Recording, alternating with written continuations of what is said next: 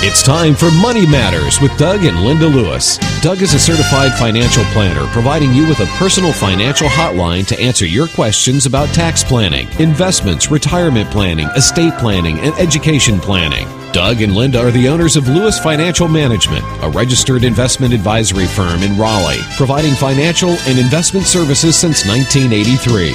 Doug and Linda will be answering your questions on WPTF's phone lines anytime during the next hour. Call 860 9783. That's 860 WPTF. Call toll free 1 800 662 7979. And for mobile phones, it's star 680. And now, Doug and Linda Lewis and Money Matters. Hello there, North Carolina.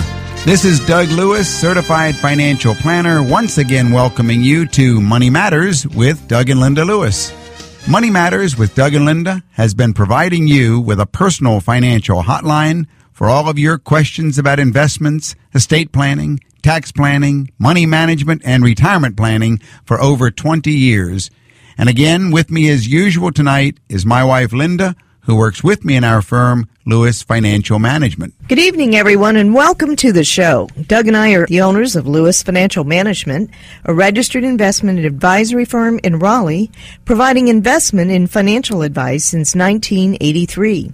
For over 20 years, we've been answering your questions on the WPTF phone lines. They are your questions and our answers. So sit back and enjoy, or if you're free, call us tonight on the open lines. We'll take your calls anytime during the next hour. You're free to call in and ask any financial question about your own personal financial planning. Call us at 860-9783, that's 860-WPTF. Or you can call us toll free long distance at 1-800-662-7979. Well, financial planning is everyone's business, and still for most folks, money matters are just a big puzzle. Folks have questions about planning for retirement, planning for a child's college education. They don't know the difference between financial planning and money management. They want to know a lot these days. They want to know what's a mutual fund, what's a limited partnership, what's a REIT, what's a will, what's a living will. And yes, it really can confuse you, but you're not alone. Because in a world crowded with new investments, changing tax laws, rapidly evolving insurance products, and volatile economic cycles, more and more people are looking for clear direction in their financial lives. And yet, unfortunately, the busier and the more successful they are, the less time they have to sort out their financial affairs. And people are asking, is there any solution? Well, yes, Doug, there certainly is a solution. Out of this increasingly complicated financial environment has come a new breed of professionals that are trying to solve people's money puzzles, and that's the certified financial planner. It's the certified financial planner who offers something that people don't get from the traditional stockbroker, money manager, accountant, insurance agent, or bank trust officer. And that's a way to consolidate all aspects of people's financial affairs into one financial plan. It's the certified financial planner who knows how to pull together all six areas of a client's financial life. Doug, I think for many people, the first area of financial planning is cash flow planning, with questions about their emergency fund, their mortgage, their credit cards, and reducing their debt. Well, yes, Linda, and yet for many people, the second area of financial planning is retirement planning. Those who are working want to know how to compute what they'll need to live on during retirement and how much they should be saving for retirement. They want to know what investments they should choose from the choices in their company's 401k plan. Others are retiring and have received a lump sum payout option from their company's retirement plan, and they want to know should they take it, and if so, how should they invest it? Well, Doug, the third area of financial planning that must be dealt with is estate planning. For most people, over their working years, their estate has grown. How can they reduce their estate taxes? And they wonder are their simple wills sufficient, or maybe they should be considering the complicated world of trusts? If that's the third area, Linda, the fourth area of financial planning cannot be overlooked. This is tax planning. People are interested in both tax reduction strategies and tax reduction investments, home mortgage interest, charitable giving, tax shelters, tax free bonds, questions about capital gains taxes, estate taxes, gift taxes, and how to sell real estate tax free using trusts. What a confusion. Well, Doug, we can't forget the fifth area of financial planning, which is insurance planning. How much life insurance does a family really need? Do they have too little insurance or maybe too much insurance? Should they have whole life, term, or universal? Should they have long term nursing care coverage? You're right, Lynn. And of course, the sixth and most important area of financial planning is investment planning. Here, the questions never stop. What's the best way to diversify my investments? Is now a safe time to invest in stocks? What about bonds? What kind of stock mutual funds? Bond mutual funds? Equipment leasing partnerships? REITs? CDs? Gold? Annuities? So, Doug, it seems that at last it's time for people to understand that a certified financial planner is really the only one who can tie together all six parts of their financial puzzle. And to you out there listening, if you've got a question on your mind about cash flow planning, retirement planning, estate planning, tax planning, insurance, or investments, call us now on the open lines and we'll answer your financial planning questions. Those numbers to call are 860-9783. That's 860-WPTF. Out of towners, call us toll free at 1-800-662-7979. And if you just want to sit back and listen to the callers through the years, welcome to the show. Welcome, North Carolina. Thanks for joining us at a different time, at an earlier time. time. today. uh, let me let me throw in our little uh, investments offered through H. Beck Inc. Investment advice through Lewis Financial Management. H. Beck Inc. and Lewis Financial Management are not affiliated entities. Well, yes, Linda, we're here different time. Yes, we are, and happy Labor Day weekend to everybody out there, and Hope you're having a, a wonderful day, a wonderful weekend, and really enjoying this wonderful weather that we're having. Isn't it wonderful? Here in the Carolinas. Well, Doug, so much has been happening in the last two weeks. Wow. It really has. Incredible things. It really has. Life changing, historical. And, and market changes. Exactly. Uh, life changes. Boy, when you sit back and look at the last couple of weeks, you're going to see uh, earthquake, floods, hurricane, floods, uh, and crazy markets. And our hearts still go out to all of you folks that have suffered some loss, either loss of life or family members, or loss of your homes, and all our folks out on the coast that are recovering from the flooding and the uh, the hurricane. Uh, we think of you much in our hearts. So thank you for joining us once again on Money Matters with Doug and Linda Lewis. And if you're out there driving around in your car, you can call us on the open lines at 860-9783. That's 860-WPTF. If you're out of town, it is toll free at 1-800-662-7979. And if you happen to be by your computer, you can even catch us on WPTF.com and uh, we are live streaming right now if you happen to be on your computer. Well, Doug, what's new in the world of investment planning? Well, I as, think as the markets have gone up and down. Yeah, Lynn, I, I guess I think everybody is trying to figure out what do you do? What do you do now? How do you build a proper investment portfolio when when, when these kinds of, of huge volatile changes are occurring? It was only a couple weeks ago when uh, people were calling our office. They were panicked and everything. What should we do? Should we go ahead and pull everything out? And then, lo and behold, the next couple of days, things are going up, and now Market people swings yeah, up yeah, and down. Yeah, and and so the question again comes: uh, What should I do?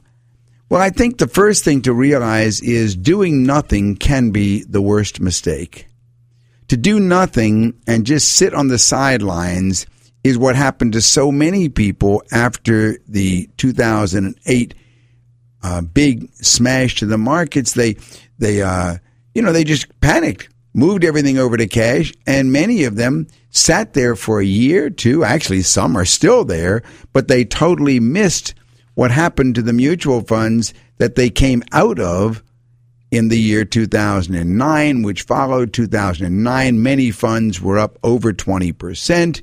Uh, and in 2010, again, many of those same funds were up over 20%. So, so the, the knee jerk reaction of do nothing, just run is fine if you are a trader, T R A D E R, not a traitor. If you're a trader, that's fine to play, play, play it that way, but that's not financial planning. Financial planning is planning, and you must have a plan and you must stick to it. But then the question comes well, all right, what is the safest way to build my portfolio now if it's not built, to rebuild it? Uh, if I want to stay invested, which I, I'm now convinced I should be, what's the best way? And I'm going to say the best way is to go ahead and look for cash. And what I mean by that is look for funds who are producing high dividends. Now, there are funds that are designed to actually invest in dividend yield, or to say it another way, invest in companies that are very profitable. So there are there are a lot of companies out there that are very profitable. They've built up cash. They've got excess cash. Uh, they're producing dividends for their stockholders. Well, if you're looking for mutual funds that have a high dividend yield, then you're probably the sa- that's probably the safest place to go ahead and stay invested in the stock market. So, Doug, uh, explain for our listeners what you mean by a high dividend yield. What does that mean? Okay, well, when we think of a yield, we generally think of something that's uh, coming off of a CD. You know, I like to talk about investments as being chickens because chickens give off eggs, and we can compare the yield to the eggs or the interest on a CD or any exactly. of the income. Mm-hmm. But on the other hand, when we go over to stocks, we don't find the same numbers as we do generally in bonds or CDs and so on. So we have to understand a high yield on a bond would be a dividend maybe at 7%, 8%. High yield bond funds are sometimes paying over 8% now, 7%, and so on. If we go to stocks, however, we're not going to find those kinds of dividend yields. So a high yield on a stock might be 2%, 3%. And those mutual funds that have those kinds of stocks in them will give a mutual fund yield of maybe 3%, 3.8, 2%, 2.8. Numbers like that are very attractive places to be invested still in the stock market, but with the safety of uh, realizing that the managers of your fund are selecting companies that are profitable. The general case for dividend stocks is strong.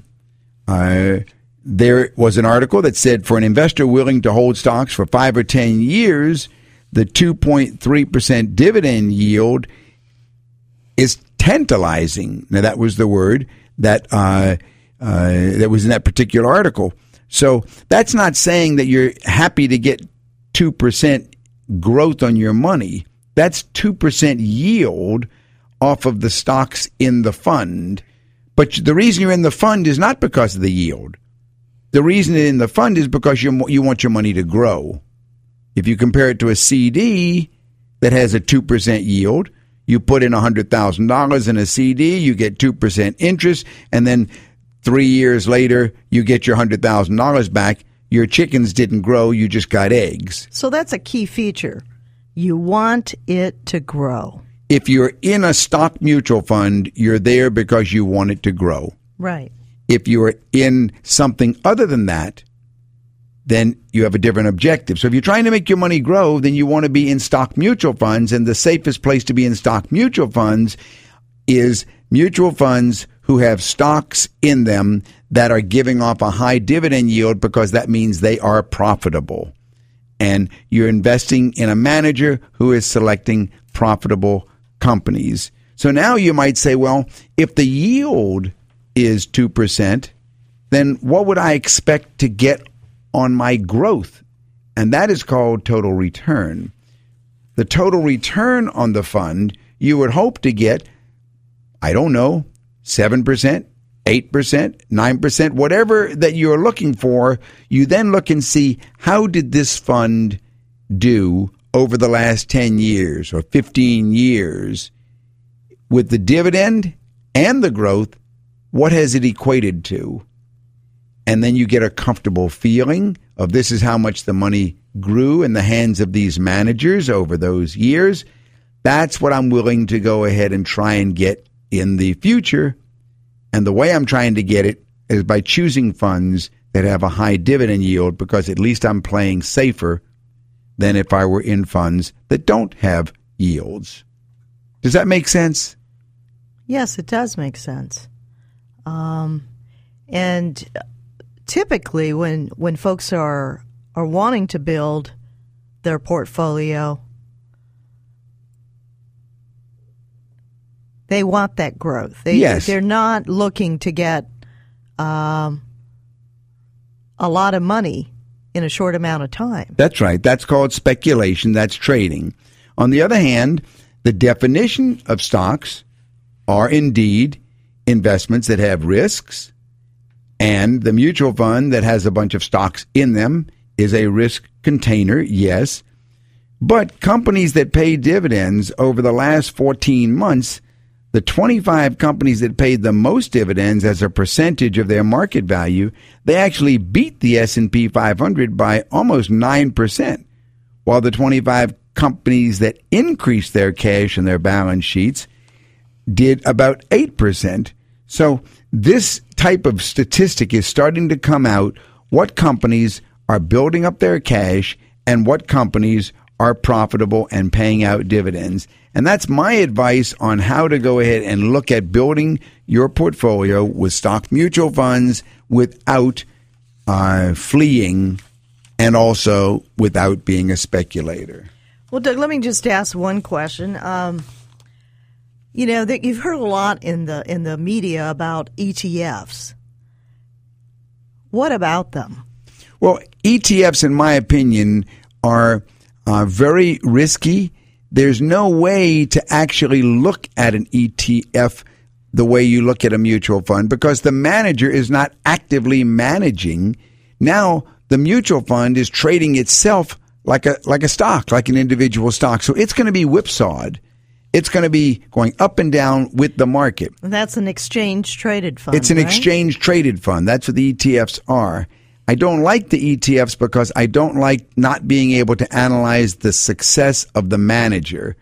As soon as we're back to riding the stock markets up and downs, then we have no way to tr- to uh, to plan or to evaluate the historical success of the manager. And that's what I prefer doing, looking at the success of the manager, what's his track record or her track record, and then having some comfort of what I can expect in the future. Even and, so, with no guarantees. And then uh, there again, you were saying um, about trading. You shouldn't. It don't try to do it yourself. You need to identify yourself either as a trader, Linda, or as a planner. In other words, if you like the thrill of the kill, if you like the sizzle and the excitement of trying to go ahead and buy low, sell high, buy low, sell high, it's sort of like the thrill of going to Las Vegas. Then you are a trader, and that's what you want to do, and you ought to find the cheapest way to do it and accept the fact that you'll probably lose money, but you'll have a lot of fun losing the money if that's your enjoyment. That's a trader. That's a person who, who daily is watching the market. On the other hand, if you're a planner or if you're a client who's trying to plan your future for retirement or you're in retirement, then you want to ignore that entire trading sizzle that's coming across your television. You know, I used to say that the best financial planning tool in the early 90s when we opened up our radio show was a pair of scissors that you could cut your credit card in half with. Now I think the best the best planning tool that you can use are the two fingers on your right hand to turn off that television.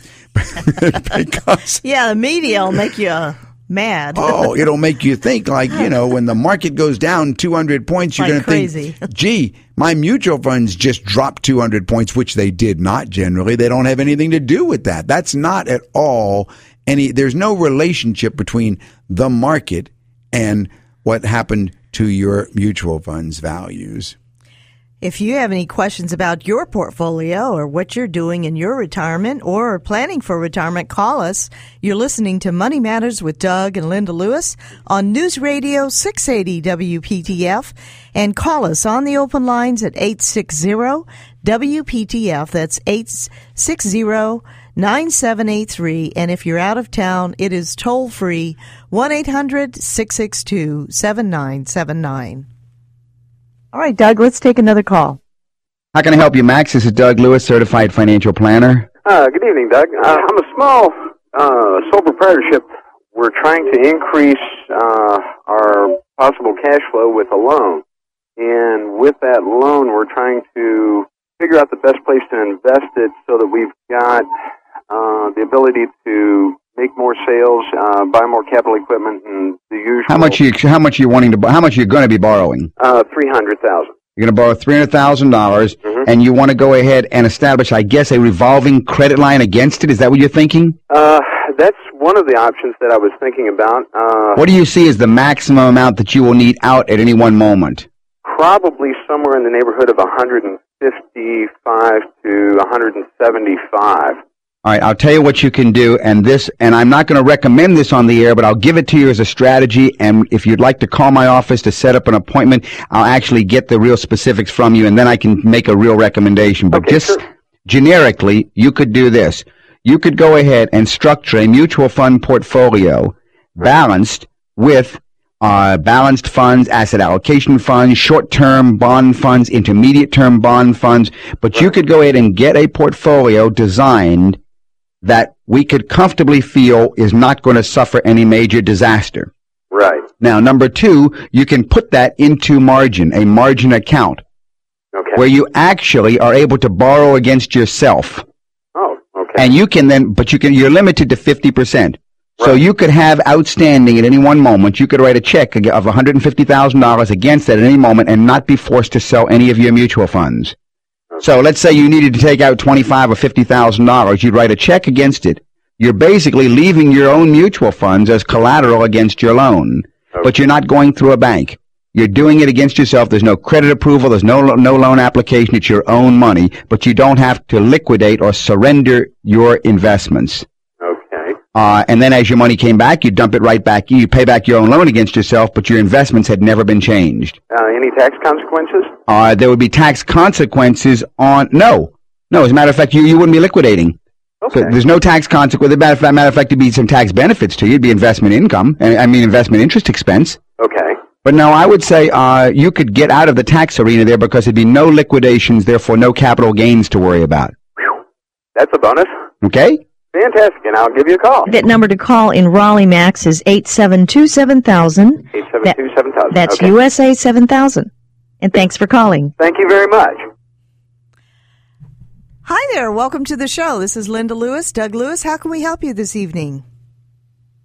Bella, are you there? That is Bella from Bahama. Hi. Welcome, Bel- Bella. Well, thank you. I have a question. All right. See, we have three children, Yes. and I was thinking, what if we put everything on their name and our name, so everything would be owned by four people. So when we pass away, there would be no probate, nothing.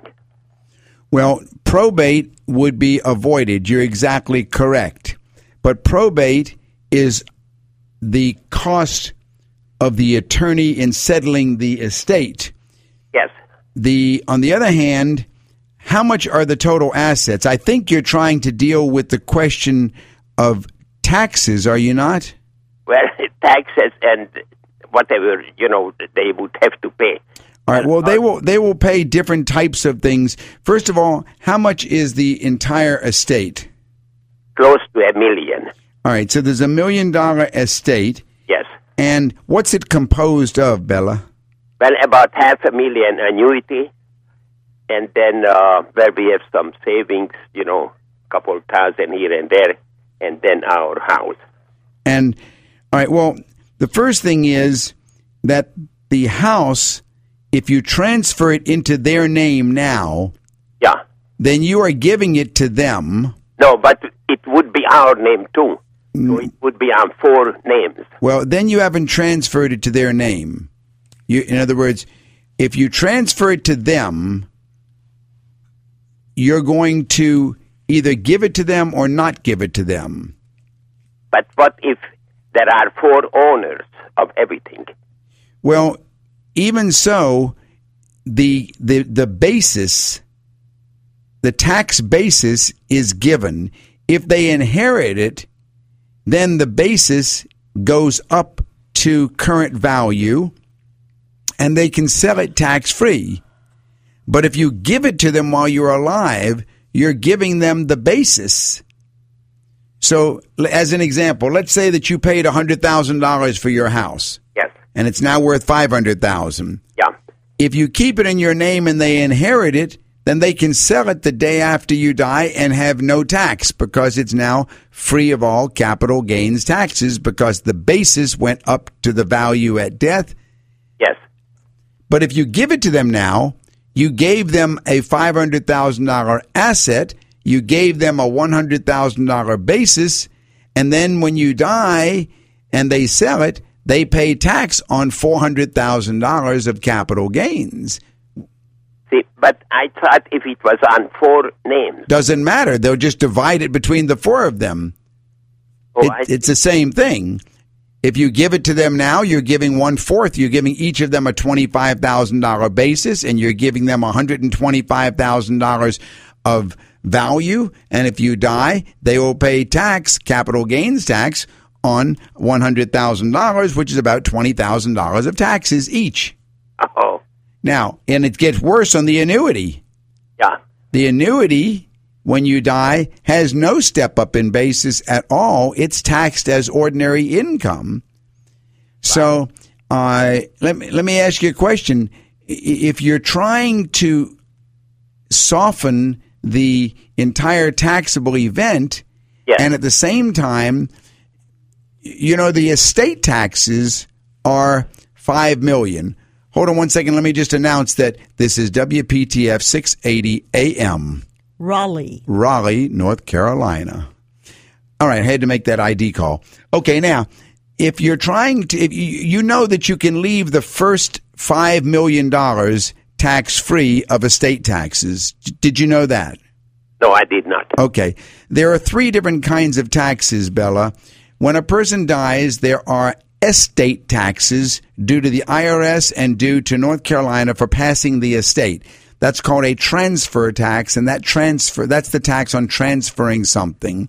Yes. Right now, the first five million is transferred tax free at death. And by the way, is your wife still alive? Yes, sir. Oh, well, you can leave her everything. There is no tax at all when it goes to the wife. Okay, so that's the first thing. But then there is also this thing called the capital gains tax that I just described to you. And that's the profit on selling something between the basis and the sale price. Uh-huh. Just giving that away to somebody, you give them the basis and you give them the value and they pay the capital gains just as if you paid it. Oh, I, So so that's a second tax problem that we have to look at. The third tax problem is the category of income or the category of the asset at the time of death. And most things, let's say a mutual fund, if you had $500,000 in a mutual fund instead of $500,000 in an annuity, and if you owned it at death, no matter what you paid for it, your children, when they inherit it, would pay no tax at all if they sell it. But Right. the annuity is different. The annuity, they will pay tax on the annuity just as if it was ordinary income. They might have to pay $200,000 in taxes. It depends. good. So I do not think an annuity, it may not be the best investment for you now while you are alive. By the way, how's your health? excellent. Oh, Excellent. okay. You, are you- all right. Good. You're not. You're not going to die this year, are you? No, no, Okay. All right. Well, that, that's good. I'm really glad to hear that. All my parents, they were in their late 90s. All right. So you're talking about maybe another 25 years, maybe another 20 years of your life. I should hope so. All right. How about your wife? How is her health? Excellent. All right. And how old is she? Uh, 71. Okay. So I think you might want to call my office and make an appointment to schedule a meet with us. And we will go over what might be a better way to have your investment portfolio now for your needs, as well as planning for the tax problems or avoidance of tax problems at death. Yeah. My office number, Linda, give him our office number. Bella, our office number is 919 872 7000. That's Yes. USA 7000. Well, sir, thank you very much. You You're are- welcome, Bella. Okay, thank you very much, Bella. Bella, where are you from? And I appreciate that a lot. Thank you. Bye. Okay, take care. You're listening to Money Matters with Doug and Linda Lewis on News Radio 680 WPTF. And we're enjoying our callers this evening. So if you've got a question about your investments, your estate planning, retirement planning, or insurance, call us on the open lines at 860-WPTF. That's 860-9783. Out of towners, it is toll free. 1-800-662-7979. You know, Lynn, if you just consider the topics that we've we've hit so far this evening, with Max calling about how to borrow money for this uh, for his business and how to use his own mutual fund portfolio as his own bank using margin, with uh, with Bella calling about how to avoid the different kinds of taxes that are out there upon death and how to deal with financial security during his lifetime there are a number of items that people don't realize are crucial to the entire financial planning process. And financial planning has to be seen as a total process. If it's not seen as a total process, it's very close to that matter of speculation that we talked about before. If you just look at the investment side of a client, you're missing the whole ability to plan for the future because life has changes. life has changes and sometimes as you as you uh, spoke so well in in answering Bella's questions about the different types of uh, vehicles that he has in his portfolio that sometimes taxes can be very high Oh, and you, yeah, estate. yeah, you can. you don't do proper planning That's right? right. Not many people realize that an annuity that has not been annuitized is going to be taxed as ordinary income. If it were taxed as capital gain and you hold it until you die, then you can leave it to your heirs tax free. But not so with an annuity. And not many people are told that when they're sold annuities. So, bottom line is look at the entire financial planning world when you're looking at your world. Don't just look at, you know, my investments. Your investments are crucial, but there's a lot more that you need to be careful of. It'd be interesting to find out. One of the questions we didn't ask him was: Is has he started annuitizing that annuity? I don't think he has the way he described it. Yeah, right. If he has, then he can't give it away. That's true. All right, Doug. Uh, there was another interesting article in the Wall Street Journal about the bond market bubble. What do you have to say about that, Doug? Well, of course, we've been talking about the bond bubble for that's coming for some time. Uh, and then people are saying, well, gee, it never happened and everything. People are saying, well, I was spooked by stocks and unfazed by the recent downgrade of the U.S. debt with S&P. And so moving over to treasuries is fine. But the question is, whatever happened to that fear of a bond market bubble? Well, logic says it has to be coming. Bond bears are saying that the latest rally is setting up the bond market for an even bigger crash once interest rates start to rise. Uh, now, some say, well, that's a false alarm. The warnings have remained the same for months. The bond market still hasn't collapsed.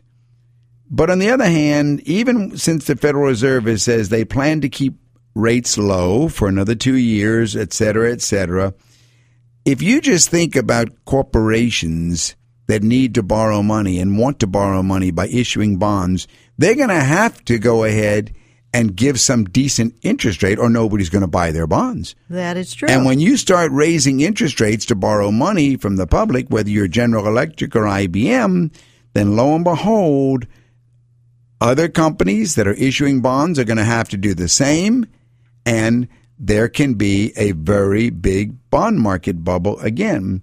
That's a big so, ripple effect. Uh, you know, for bond investors, the damage could come in two waves. First, the near term, if rates rise to reflect positive economic growth. And again, in the longer term, as interest rates climb again. If rates rise and then bondholders are forced to sell their bonds for less than they paid for them, than what they're worth today, then it's going to create more sales and it's going to be the same thing. So, uh, people generally say, well, aren't longer term bonds the most safe? Actually, no. Longer term bonds are the most vulnerable because the longer the investor has to wait for his bond to mature, the greater is the chance that an increase in rates could diminish the value of that bond and that fund that holds those bonds. So I'm saying don't be fooled by thinking the bond market bubble isn't coming. It is coming. We just don't know when. You're listening to Money Matters with Doug and Linda Lewis on News Radio 680 WPTF. And uh, you can call us right now with your questions on the open lines at 860 WPTF. That's 860 9783. Out of towners, it is toll free at 662 7979. Visit our website at lfmadvisor.com. And you can catch us if you're on your computer at the time. You can log on to WPTF.com and you can catch us live stream as we speak. And you, you know, Doug, it's interesting. Uh, we're getting ready for another big race. and um, people in a race want to make it to the goal. Right. What's the goal?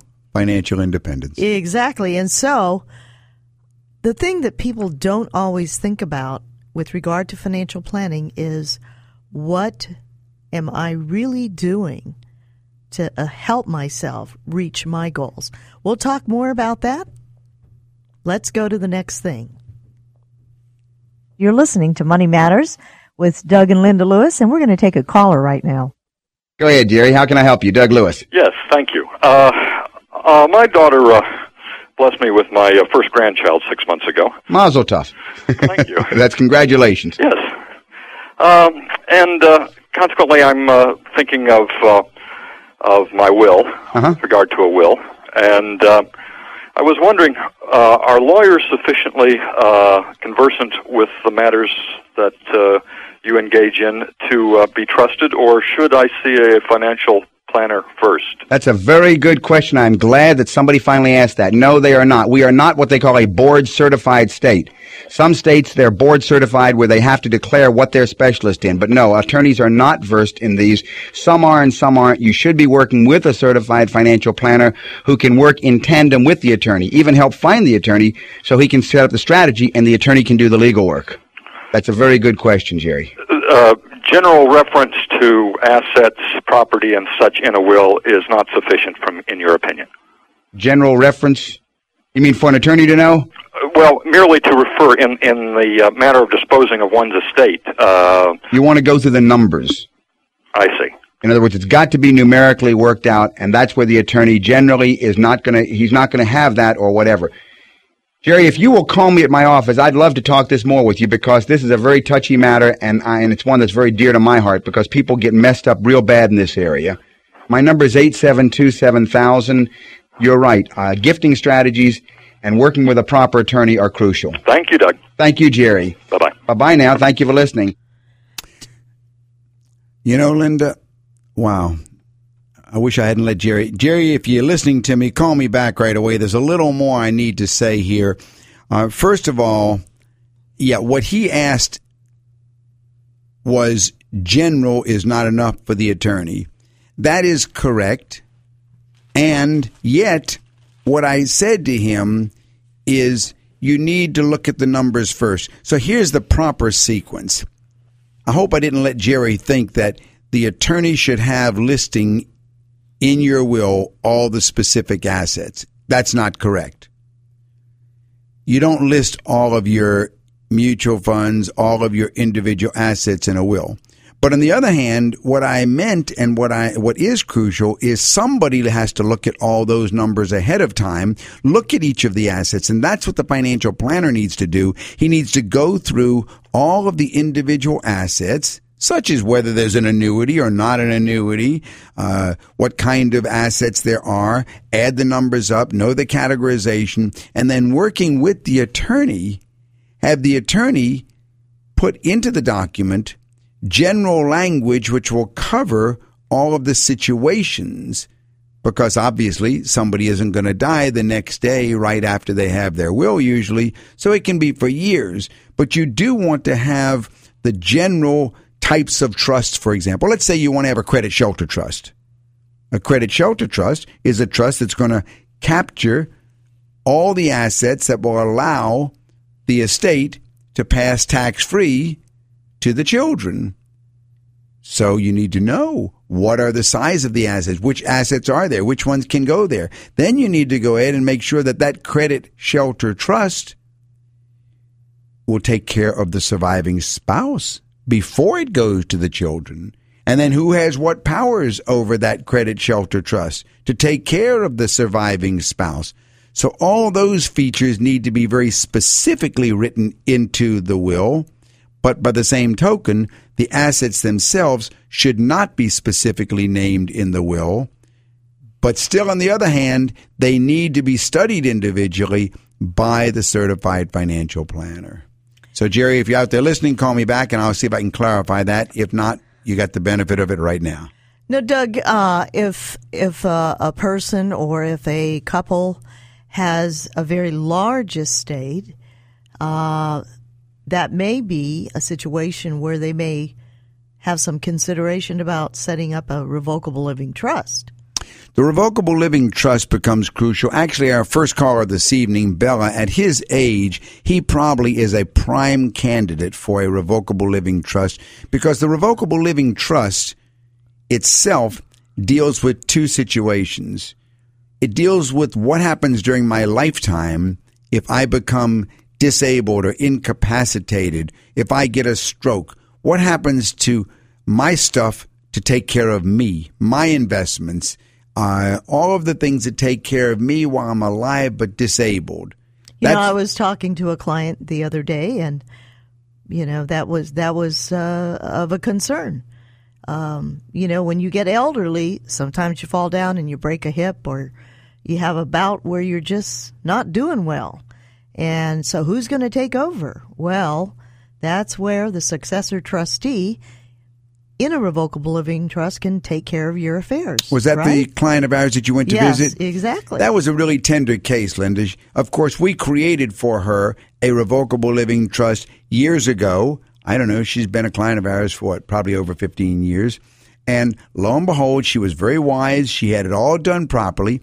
And now, when she is not doing very well, the the the Relative. the relatives are able to step right in without missing a beat because they are the successor trustees and she the client is the first trustee and everything is in place and you can then go ahead and speak to the client and tell her don't worry it's all fine Bills are being paid, and all the needs are being taken care so of. So that's the first benefit of the revocable living trust, Linda. But then there is the question that you also led in with what about at death?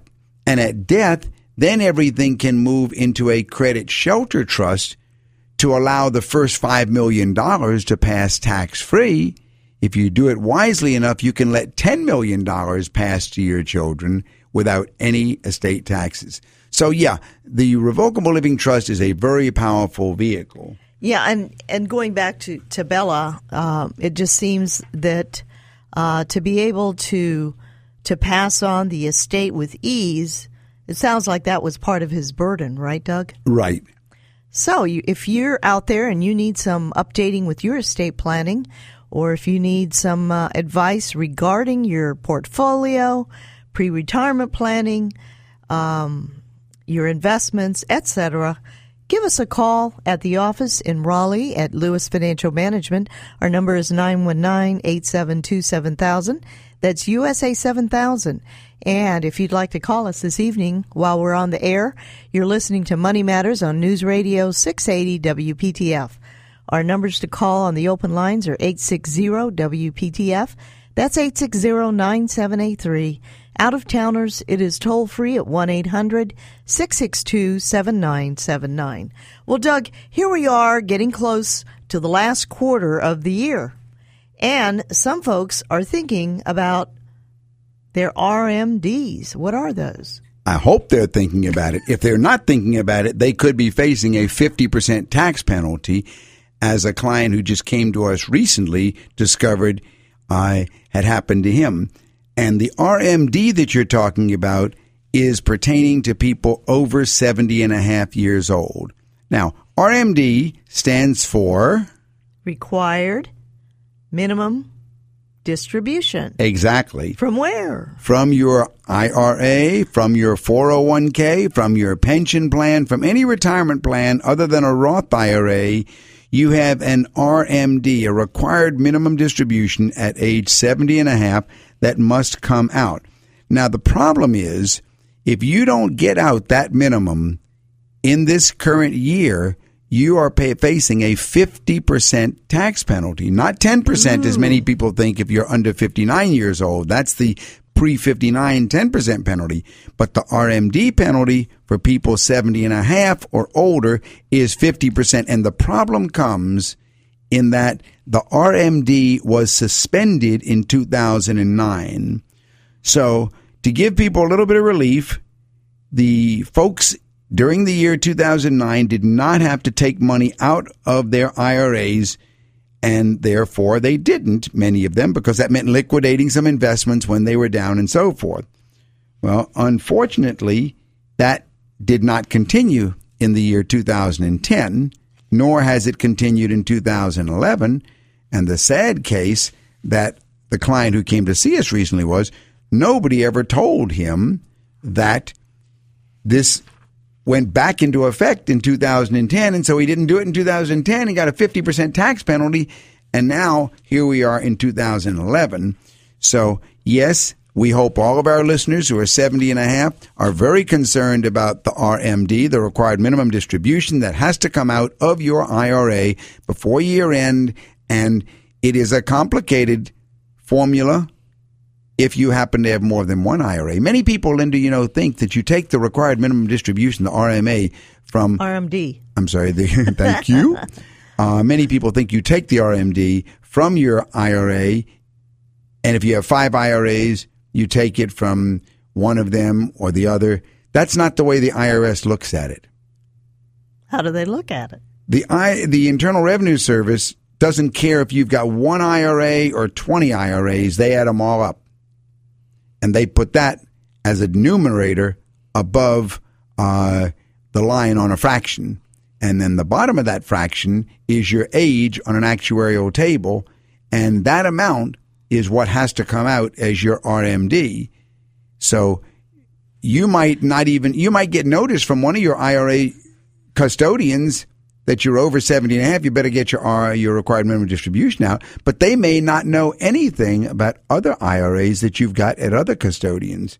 So it's very serious to make sure you're doing it right. I would say call our office if you have a question about your required minimum distributions, and we can look at all of them and make sure that you're going to not be hit with a penalty this year. So, Doug, basically what happens is in your younger years, the government, Uncle Sam, allows you to put this money that you're making, a portion of your income, into some retirement plan. Right. Where it's growing. You're Right. accumulating. Tax free. You're accumulating. You're deferring that tax over a period of time.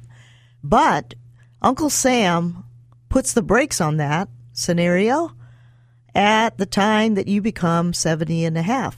And now he says, Pay up. Gotcha. My time now. Many people think you got to take the whole thing out, and you don't. If you've got a three hundred thousand or four hundred or half million dollar IRA, that came maybe from a 401k as a rollover, many people think, well, gee, now I got to take the whole thing out because I'm over 70 and a half. No, you don't. No, you don't. You only have to take out a minimum, but that minimum must come out. So that's the story on last quarter of the year. Watch out for RMDs. Well, Doug, let's take a call. Barry Doug Lewis, certified financial planner. How can I help you? Well, I just had a question about the philosophy of inclusive wrap fee funds versus more standardized mutual funds and what your position as a financial planner is on one versus the other. Well, uh, and it's an interesting question. Generally, I won't take a philosophical call, but different professionals do it a different way. The thing that I feel is most important is that you find a financial planner who is doing financial planning. If you're just working with the world of investments and leaving out your estate issues, your income tax issues, your cash flow issues, your retirement issues, all of the other areas that a financial planner is trained to be working on, then you're really only running on two cylinders and you're cheating yourself and you shouldn't be dealing with a financial planner. And if you approach it that way, at least dealing with a real planner, you generally get more service and a more professional approach for less money than what you're going to get on a wrap fee arrangement at one of the brokerage firms. Mm-hmm. I know our fees are lower than the wrap fees that the brokerage firms charge, and we do the entire thing the tax planning, the estate planning, the trust, the wills, the retirement planning, and everything. But it's a nice, easy way to make money with the wrap fees. There's no doubt about it. You don't have to do a thing. You just go ahead and the money just comes to you. And, and we see people that are doing that. I philosophically don't approve of that. Mm-hmm. Okay. There's- That's what I was asking. Yeah, and people sometimes want a more comprehensive service, and that's what a planner that does it traditionally, the way that Doug does it, can find. Okay. Well, I appreciate it. Thank you for calling, Thank Barry. you. You know, Doug, the uh, bottom line is that um, people need to find out what their money's doing for them, right? I mean, Well, get more money- for your money. Well, yeah, uh, that's true. That's true. But I really think it's the service. It's value added service. It's if you're going to a surgeon, then you ought to know that you're going to a surgeon and not not find one type of doctor versus another type of doctor. If you're going for a financial planner and for financial planning, you should be getting financial planning, not just money management. if you would like some more information on this, I'll be happy to either send you some information or discuss it with you further, and you can call me at the office, and the number is 872 7000. It's That's the clothes. USA 7000, and I'll be happy to do what I can to answer your questions. Well, that's all the money matters we have. Well, Doug, before we, we close the show today, there was an interesting article about five mistakes that boomers should avoid. Can you review those for our listeners very quickly? Yeah, I think many of our listeners are retirement or retirees, and you know, managing your money is never easy. But when you're ready to quit and become retired, turning to your golden years, you want to make sure you don't turn them into brass. And so the first thing is don't think that owning different mutual funds means you're diversified. And uh, You know what I mean? In other words, just the fact that you've got a whole bunch of mutual funds doesn't mean that you are diversified. It's very possible that you could be having the same mutual fund two or three or four times. So you really want to uh, avoid what's called phantom diversification, where one investor just has a whole duplicate set of the same stocks in every fund and so forth. All right. Uh, I think one of the financial planners that I respect said, check under the hood. You know, even if you bought different mutual funds, look to make sure what they're owning. So that's the first thing to avoid. and the second thing is don't be afraid of looking across the pond for investments. And that's true, Lynn. It always amazes me that people are very comfortable buying consumer products from all over the globe, but then they have this innate fear of investing globally. If you're buying things made in China and Singapore, why not put some of your investment dollars there with the growth potential? So there's nothing wrong with overseas or international funds. I happen to like the ones that we talked about at the beginning of the show today, the growth and income funds that have high dividends. And thirdly, don't jump on the bandwagon of what's popular. Boy, that's really a good mistake to beware of. Uh, everybody is is looking at what's popular, what's popular, what's popular. But on the other hand, back in 1999, the tech bubble was super popular, and then came the real estate bubble, and just following the most popular investments of the day is a good recipe for disaster. Fourth, don't chase returns instead of planning for income. You know, Lynn, when it comes to investing pre retirement, the biggest concern by far is longevity risk. risk. But the worst thing can happen to a retiree is that they then outlive their funds because they didn't plan accordingly. So when you're retired, you need to be sure that you have the ability to be as bold as you once were because the money you were investing you now need to use to pay bills. And fifth, don't confuse your CPA with a tax planner. That's right. A lot of people think that a CPA is a financial planner, a planner. But no, certified public accountants, they don't specialize in tax planning. They just account for what you've done after you've done it. You need to see a certified financial planner, a CFP, who will then do tax planning and then work in tandem with your CPA. So, uh, I think those are the big five no nos to watch out for. They're the big mistakes that boomers are making as they're approaching retirement. Well, thanks for joining us. Have a great week.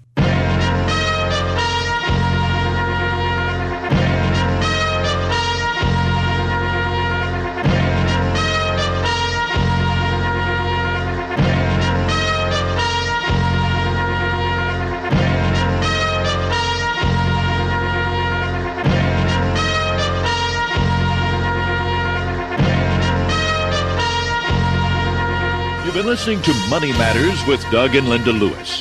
Money Matters provides you with a personal financial hotline on any subject where money really matters. For more information, you can call Doug and Linda in Raleigh at 872 7000. That's USA 7000. Listen again next Sunday at 6.05 for Money Matters with Doug and Linda Lewis on 680 WPTF.